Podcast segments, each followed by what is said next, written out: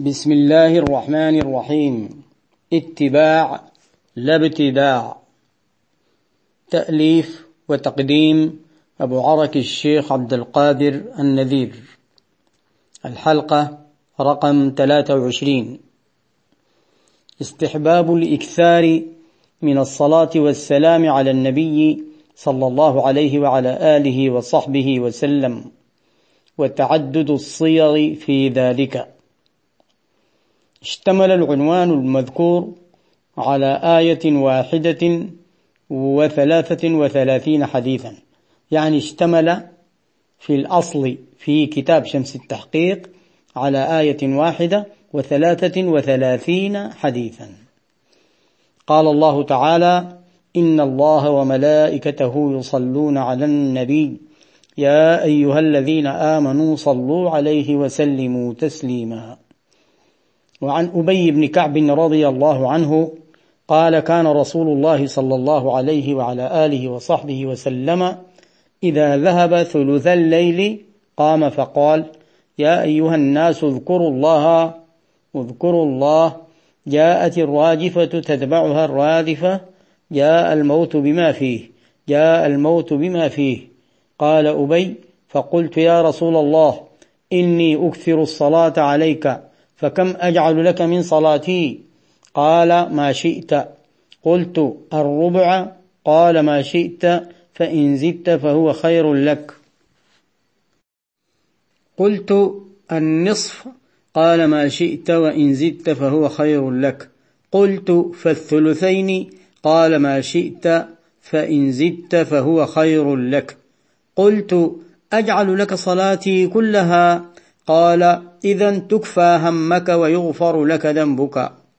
أخرجه الترمذي رقم 2457 وحسنه.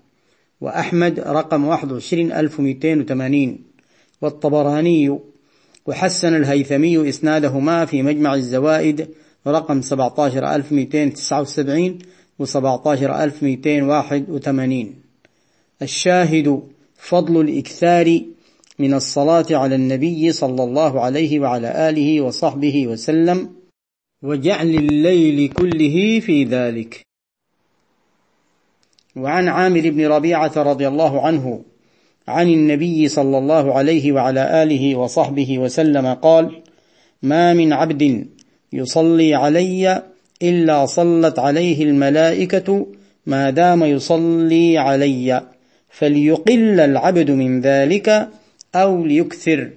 أخرجه ابن ماجه رقم 907 وأحمد رقم 15718 وذكره السيوطي في الجامع الصغير كما في التيسير الجزء الثاني صفحة 365 وعزاه لأحمد في مسنده وابن ماجه والضياء وقال صحيح.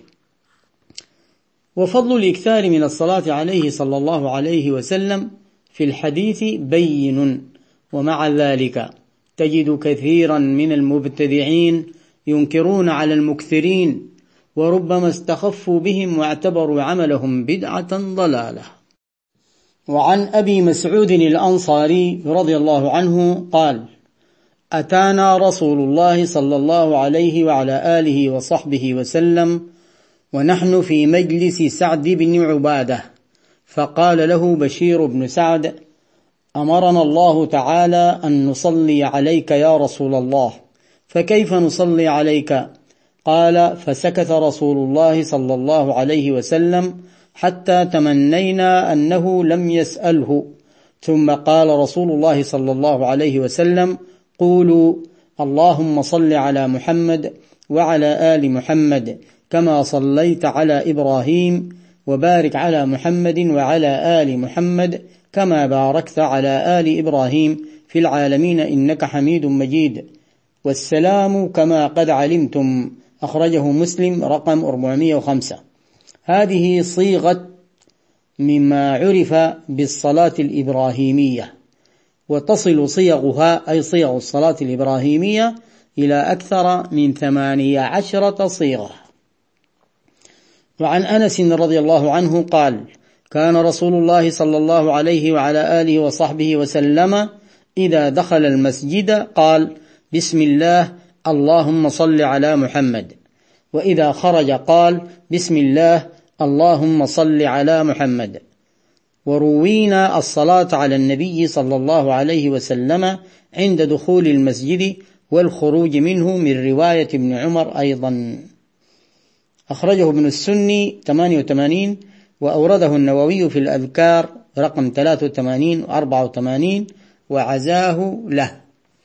وعن أبي سعيد رضي الله عنه عن النبي صلى الله عليه وعلى آله وصحبه وسلم قال أيما رجل كسب مالا من حلال فأطعم نفسه أو كساها فمن دونه من خلق الله فإنه له زكاة.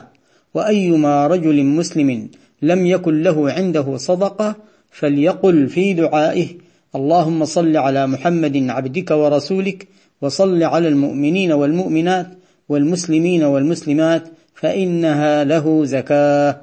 أخرجه البيهقي في شعب الإيمان رقم 1176 وهو في الجامع الصغير للسيوطي كما في التيسير الجزء الأول صفحة 409 وعزاه لأبي يعلى في مسنده وابن حبان في صحيحه والحاكم في المستدرك عن أبي سعيد وقال حسن وذكره الهيثمي في مجمع الزوائد رقم 17321 وقال إسناده حسن.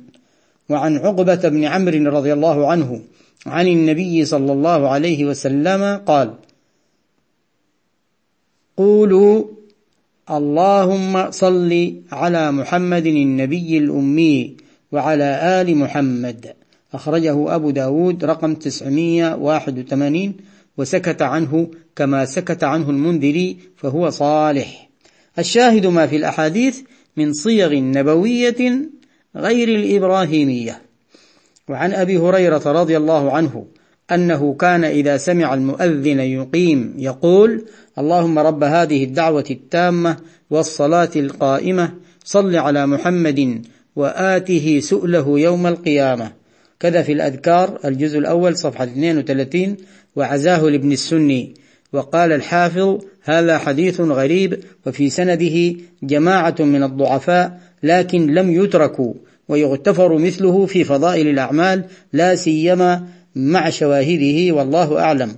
كذا في الفتوحات الربانية الجزء الثاني صفحة 89 وعن ابن مسعود رضي الله عنه قال إذا تشهد أحدكم في الصلاة فليقل اللهم صل على محمد وعلى آل محمد وبارك على محمد وعلى آل محمد وارحم محمدا وآل محمد كما صليت وباركت وترحمت على إبراهيم وعلى آل إبراهيم إنك حميد مجيد.